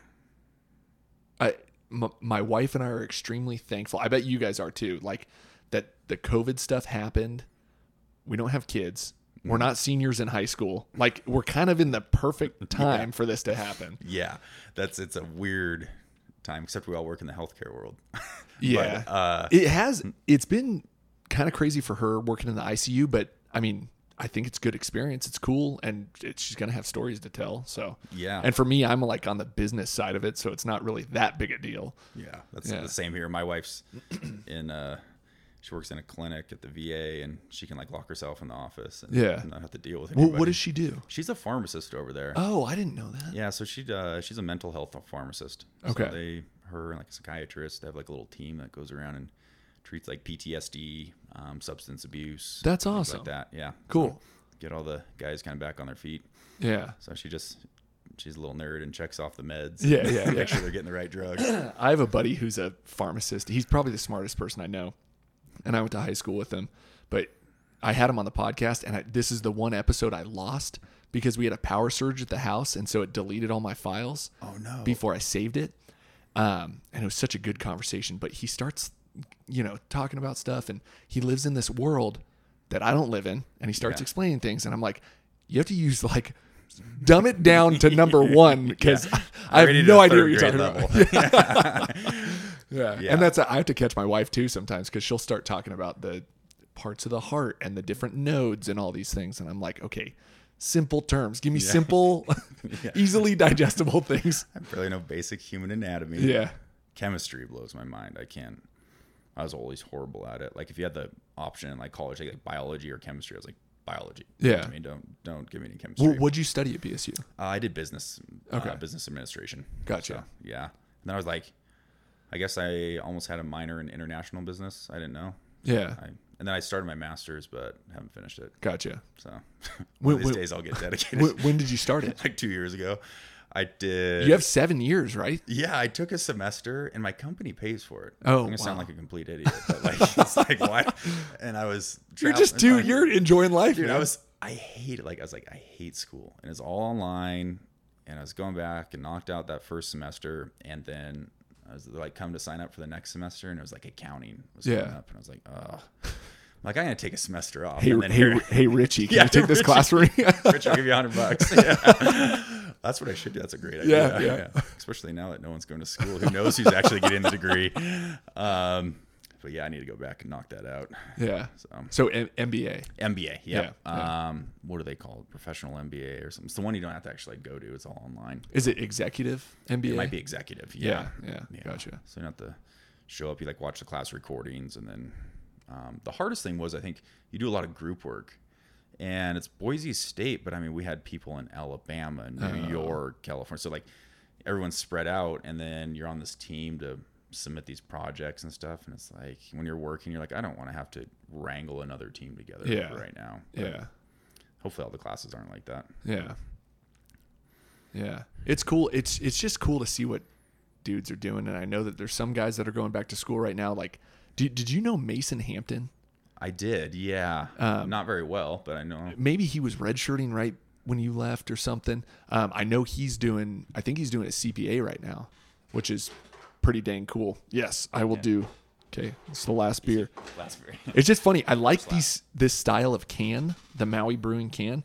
Um, it reminds me of being in Hawaii. I feel like all the cans were like this. They are like it's like um it's like a fruit juice can. Yeah, yeah, yeah. You know? yeah. It's like thicker aluminum or something. It's meant to handle the journey all the way to Hawaii. Have you been to Hawaii? yeah. So we actually went there. Um, funny story. I'll make it quick. My buddy and I, with our company, we like knocked it out of the boat one year. Yeah. We're like we're gonna send, you know, like top ten percent of you to Hawaii to Maui. Oh, cool. So they fly us over, put us up at the Four Seasons for like a week. Well, just down the street from the Four Seasons is this place's big old new brewery. yeah. So we drunk stumble over there, find this place, and we're like hooked. We're like, this is the best beer ever. and um, yeah, it always brings back good memories from that week. We had a Yeah. good time. So Yeah. We, uh, my wife and I have been to Kauai twice in the past three years, I think. But I loved Kauai. I don't know if you've been there. once, and I, it was my favorite island. Yeah. I think we've been to most the islands. Um, I guess Kauai was like going back like to old Hawaii. Yeah. It was, it's weird. Yeah. It's like the, like we, the way we like to travel, we'll rent a car and we'll drive everywhere. And so we did the whole island. But it's like, you'll stop at a gas station and you'll be like, hey, are there any good places to eat in the next town, like up the road, which like is two minutes away, like these little communities. And the, the person in the gas station's like, oh, I've never been to that town. And it's like, how the hell have you never been there? Like, it's just cool how they have all these little, They stay in their village. yeah, they you know, stay in their little villages. And That's cool. I remember like um, eating it like the little shacks on the side of the road, but then like roosters in the road. Oh, and yeah. chickens everywhere. yeah, there's chickens everywhere. There's like a law that you can't kill the chickens. And so they've overrun the island. Oh, is there? Is that why? Yeah. Okay. Yeah, I think I was like, I think I was like 13 last time we were in Oh. Hawaii, so it's been a long time. Yeah, there's. I, I bet you dig um, camping up there, the Napali coast, because you can. I think. I think there's a lottery that you sign up for, uh, but you can do the first half of the trail. But if you want to do the whole trail, you have to get the permit to do it. Um, but my wife and I hiked. It's like a full day trip, but it's it's gorgeous, and that's like the, um, that's like the coast that they use for Jurassic Park and uh, Pirates of the Caribbean. Like they film movies there and stuff. Like it's insanely gorgeous. That steep looking jungle that Yeah. they have in there. Yep. That would be cool. Yeah. Yeah. I'd love that. Actually, kind of right. We've gone to Nicaragua a couple times. Oh, no way. On like surf trips down there. And um, it kind of gave me that Kauai feeling, like the chickens all over and like the pigs and walking through town Yeah. and stuff like that. Um, just significantly cheaper. Is Nicaragua north of Panama, or So yeah, it'd be north of Panama. It's um, is it attached to Panama? it's not Costa Rica. Um, Oh, so oh, it goes. Uh, I think it was Panama, Costa Rica, Nicaragua. Okay. I'm probably way off, but I know the first time I went there, we went to Costa Rica, went and did like a day trip Nicaragua, came back. You're like, that's pretty cool. And then I went down there with um, some buddies, and we've gone down there a couple times surfing. Yeah. it's like crazy affordable. Um, you know, going to Hawaii is a an investment, Yeah, right? yeah. And and I probably wouldn't bring my wife to Nicaragua. Like it's Yeah. not, it's kind of sketchy. Yeah. But for like fourteen hundred bucks, Jesus. like including your flight, you can have one hell of a week. yeah. Yeah, That's awesome. Surf all you want, bunch of beer. God, we had my wife and I had so many plans that were screwed up by COVID. Um, but I want to go to Central America, and I've heard Costa Rica. Like, there's a lot of expats in Costa Rica, um, and people retire there too. And I think it's because it's super affordable. It's affordable. Um, the people are very friendly. You know, they're uh, Costa Rica. is actually getting kind of more expensive because there are so many expats. And the, the American dollar's influencing it so much, so prices have gone up there. Well, um, that's kind of the hot ticket with Nicaragua. Is like you know we're not too friendly with Nicaragua. Yeah. So uh, yeah, it's it, things haven't changed there. But Is that like the Nicaragua was uh, what was the, the Iran Contra affair? yeah a little some commie action going on? Yeah. Uh huh. Yeah. yeah, we want your bananas, so we're gonna send in the the Marines. the troops. I uh, I wanted to get Richie. Richie and I were talking about conspiracy theories before we talked the other night, Oh, and and we were just looking at each other. We're like, should we start talking about this stuff or not? And we ended up we didn't delve into it. Skip over that one. Maybe maybe next time. That could be a part two. Yeah, Yeah, the Richie conspiracy theories. yeah. Smart, super smart guy, Dude. But he's got like, he's got some funny ideas. I love the dude. He's awesome. I the way his mind works because he have you, you didn't listen to the whole thing yet. No, uh uh, he was talking about how in the NFL he was trying to make the case that like steroids should be a thing because because Richie's competitive advantage is he's smarter than everyone. And other dudes are allowed to take Adderall and get themselves like to the point where they can study like Richie. Mm-hmm. And Richie's like, "Well, why the hell are they allowed to do that? Because this is my competitive advantage. Why can't I take steroids and get to the point where they're at? And I was like, that's a fucking great argument. Like the way you framed that argument was amazing. that they would just have to give him steroids. you can't give steroids to the freaks because then they're going to be They're- super freaky. They're gonna be too good. yeah, yeah, killing people. yeah. Um, but yeah, it's it's fun talking to Richie because I I just think he's he's so smart, and the fact that he played five years in the NFL is just weird to me. Like Yeah. a dude that smart, you'd think would say like I'm I'm not gonna do this, but he made the best of it, and Grounded out and like yeah, And know, same thing. Special teams and all that. He knew knew how, knew his role and yeah, you talk to everyone you know they've talked to over there in Carolina, and they're like, "Yeah, it's awesome. Love the dude." You know, Yeah. like, yeah, Yeah. How can he not? God, he's got some he's got some good stories that I I'm not gonna tell about about being in Carolina, but it's fucking hilarious. Just like everyone loves Richie. Um, yeah. But uh so did you do you have any friends from playing on the Falcons that you keep in touch with? Not really. You know, Michael Palmer was another tight end I played with. Um, he's a good dude, and we kind of shoot each other a text every once in a while, but Mm-hmm. no one that close. Uh, center Joe Hawley, he's another guy that just kind of BS every once in a while. Yeah. Do you kind of like in that environment, do you just have like a group of people you kind of gravitate towards or was it did you hang out with your position group more or We so it's funny. We had a bunch of guys that lived in the same uh, apartment complex. Okay. So those that was kind of like our crew. There's like eight of us, and so we'd hang out and go to dinner every night. Yeah. that kind of stuff. So Gotcha. that's kind of the, and we're similar in age, right? Because Yeah. it's so different there. Some guys have families, and Yeah. some guys are There's like- 35 years old. Yeah, there's like Brett 22. Favre. yeah, yeah, yeah. So it's a, a different dynamic, but I, mean, I was never around long enough. I think like Richie was played, you know, quite a few years. He Yeah. builds better relationships there. Yeah. Um, it's funny. I was watching on YouTube last night. I was watching um, the Bucs YouTube channel and how Tom Brady, what he's doing there now, and it's just weird how I think he's 42 years old, and there's kids half his age on the team.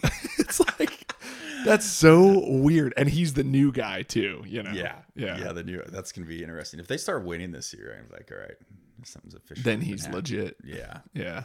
Yeah, I I don't know. It's just it's funny to me like my mindset watching I, I don't know. I'm just so unplugged from the NFL and football where I thought I was a great football player. I went to Boise State and it's like, yeah, there's a chance I might start some games and stuff and like I ended up doing better like as a junior and a senior. Um but watching that last night what kept running through my head was like is is Tom Brady going to start? it's like who's his competition? yeah. They bring his old ass in. And like, what if like they bring a 21 year old? Yeah, yeah. Against him? Yeah. Um, yeah, it's gonna be. I don't know. It's gonna be interesting watching all that stuff. You know what was interesting is they had they had visors, like Oakley visors, but they had them like down around their mouth. I saw that. And don't they have like a slots in them, like they can breathe through. I'm like, well, wouldn't you? What's the point? Yeah. I don't know. Some marketing scheme that Schutt has. or- Schutt and Oakley got together in a room. Yeah. Smoked a bunch of doobies. Like, right. Let's make a full face shield. it's like, what's the point of the face mask? the first thing I thought when I saw it was like, I'd be, I couldn't breathe, man. dying. I remember playing. I had a. I played like a. I got poked in the eye, and I played a couple games with just the eye shield. Uh huh. And I came over to the first game. What was it? Bowling Green. Uh huh. And I come over to Dale. I'm like, take this freaking thing. Oh, this sucks. Like I couldn't. I was breathing so hot and heavy that it was just like fully steamed every Yeah. play. And when I get in a stance, then you couldn't see anything. You run around blind and then trying to wipe it off. Yeah. And- yeah. I can't even imagine playing with one of those on. Dude, did you know I never played with a mouth guard? Really? yeah. No. What What did you do? I like Like, one. no one ever checked you or anything. no, nobody ever looked. No officials ever saw. I don't know how I never got a tooth knocked out or anything. Dude, that's But- pretty fun. I actually was very similar the same way. I did in the NFL. I did play with a mouth guard, but in college, I, you know, like custom, the dentist custom makes one for you. yeah. I lost it like in the first week. so Of course, if it's not strapped onto your helmet. Yeah, I was like, I lost it, and then I had to get one again because I remember a guy was holding me. Uh-huh. I forget who we were playing, and I turned around and yelled at the ref, like, you know, like that's effing BS, you know. Yeah. And he goes, "Go, get off the field. You got to get a mouth guard." I'm like, "Damn it, really?" no way. and then went and got like whatever one for a minute, but Yeah. yeah, I don't. I think I played like two years without one. But you Well- never had one. I well, I had one when I was like younger, and then I think I lost it too, and then I just played like four more years without it. So I'm gonna blame the CTE on. I'm like, yeah, no mouth guard. I don't know. I think the way my chin strap was, like my, it's not like my teeth ever really touched each other. You know, I don't know. Probably had a tight chin strap, and Yeah, Yeah. yeah.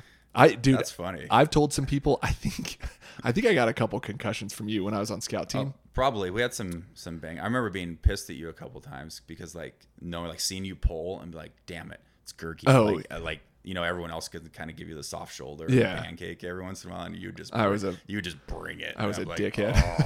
Oh no. I just go. remember I just remember we hit each other one time like it was like an out call because somebody was blitzing and we like smashed helmets together and we just like held on to each other and we are both like fuck that hurt Why are we doing this? but we're gonna do it again. yeah yeah I got yelled at a lot by uh uh Kwiatkowski when I was on scout team just be well he was D coordinator and he was trying to protect his guys and I was just going way too hard That's okay though. yeah You know, it's like we get into those games, and like Pete always preached, like, you know, we're gonna make the games easier than practice because we're in practice so hard. And I feel like we always had a bunch of studs, like scout team, like dudes like you were on the scout team. You're like, kidding me? And then you go in against the game and you play like their little guard, and you're like, ha, That's how I- be easy.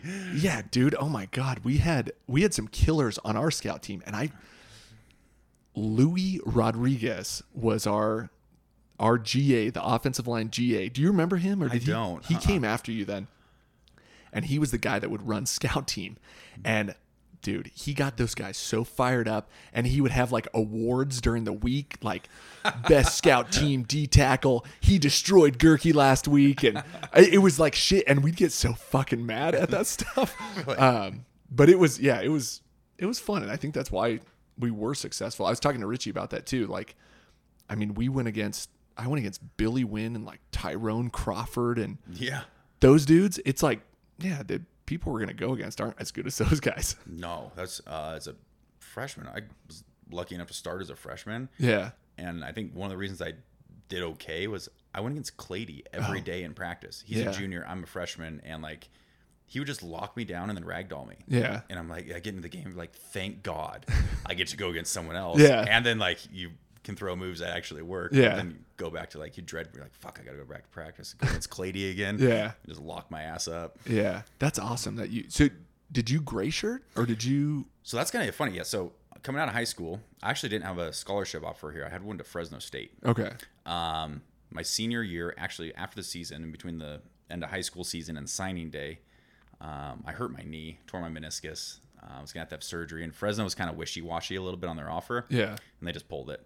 So um, Boise State kind of came in late, and I remember getting the Boise State program and being like, "Who the hell is this team?" and like not even paying attention. Yeah. Um, but uh, Tuivai was the Oh, yeah. the recruiter then. Yeah. um, for Viliami. Viliami, um, great guy. Yeah, he he came down. He recruited me too. Did he really? Yeah. Yeah, because he was, and then he became linebackers coach, and he um he basically I came down and said, hey, we we don't have any scholarships. We'd give you one, but we don't have any. We gave them all away.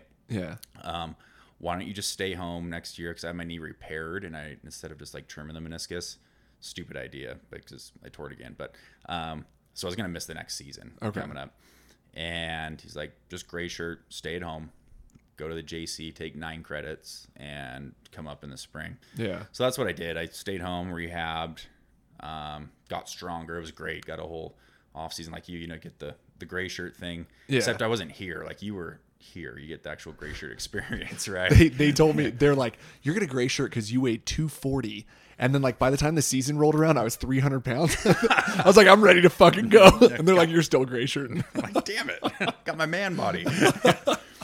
yeah, so I, I came up in the spring and then um, was actually to play um, Mike G. Williams, not Mike T. Williams. I remember Mike G. Mike G. The Canadian. He um, he got hurt, and Coach K's like, and I didn't know what I was doing. I played safety in high school, and I thought I was coming here to play linebacker. what And I was like, it was like a strong safety hybrid, like a rover. Yeah. Basically, I just went all over. were you as tall as you are now Dude, I was 6'4", 220 playing safety in high school. wow Yeah. holy smokes Jesus Christ but that was like, like bigger than some of your offensive linemen oh yeah, bigger than all the linebackers, a couple of our DNs. But, yeah Uh, yeah. Anyway, they, I knew I was gonna play outside backer in college. That's kind of what everyone said. What Fresno recruited me at. yeah Um, and then got here, and there was a shortage at D line, and so they put me like my hand in the dirt, like play D line. And I was way out of my comfort zone. Yeah. And I'll never forget Coach K. Coach K didn't know that progression.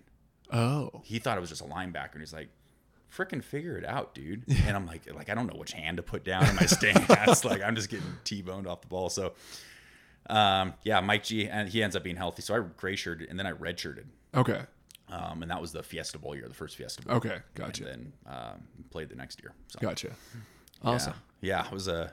We're, we're brothers in the gray shirt, red shirt world. Yeah, yeah. It was. I don't know. It's just weird being a gray shirt because you're not really part of the team. Like I never really felt like I was part of the team because I got to do PRPs and then like the season starts and it's like okay, I don't really get to do anything at all. So what do they do? Because I wasn't here for that. So like, do they basically you work out with the team and do everything, and then they kick you out once? Basically, like I did all that summer conditioning with every like I was part of the team and then it's like oh fall camp rolls around, you don't get to do anything. And You're then not it's just part like of the team for five months. And Yeah. we'll bring you back. yeah, Huh. yeah. It was That weird. weird. I didn't know they it was did so weird and then they brought me back and then i was technically part of like the next year's recruiting class so i came in with um like joe kellogg but Mm-hmm. then i was actually in like jake broyles and charles leno's class Okay. yeah yeah See, so Richie and I were the same class, but then I was really like in the same class as Sapien and Yeah. Pettis and all those guys. Gotcha. Same kind of idea. yeah Yeah. yeah yeah it's interesting that they they have that option for guys to do and i think i mean i think they do it a lot for local guys here too and just try Mm-hmm. to get them develop them a little bit more or if they're undersized get them to put some size on and And then yeah, watch like keep another scholarship, right? Yep. Too. Yep. Yeah. Yeah. Yeah. Yeah. I think Kaiserman did it. I think Potter did it. I think Ephod did it. I did it. I don't know who else did it. Everyone from Idaho did it. the gray shirt idea. Yeah, It's like you live here, so we can keep tabs on you. Yeah. Yeah. Exactly. But I like lived in the dorms, and I I seriously felt like I was part of the team. Like, um, Andrew Woodruff, uh, Jon Gott, Garcia Day, like that crew. I was tight with because I did all the summer conditioning with those guys. And then they left, and those seniors kind of took me under their wing. And then it was just weird the next year because those guys weren't around anymore. Yeah, It was just bizarre. gone. Yeah. Garcia Day. That's a name I haven't heard in a long time. That's Yeah, I- he's a good dude. Dude, I used to do weights with him all the time. Yeah. G Day. Yeah, yeah. Mm-hmm. Um, and that's what I'm hoping the podcast sparks some stuff like that too. Like, I might reach out to Garcia and see what he's doing, see if he wants to chat. That would be cool. It's Yeah. like, where are you now? Yeah. What's, what's life like? yeah, yeah. So, uh, but we're coming up on an hour and a half. Okay. I appreciate you Cut coming me on. off. Yeah. I'm well, no, I'm I'm cutting us Yeah, off. I also I, I have to pee too. yeah. Um, but I'm gonna give you the last word on the podcast if you want to put some good vibes out there for the universe. Good vibes. Um, last word is I think, you know, the times we're in right now, it'd be really nice if people were just nice to each other. respect your uh, your fellow man. I love it. Yeah. Awesome. Thanks for being on the podcast, man. Thank, thanks for having me, Spencer. yeah, Appreciate of it. course.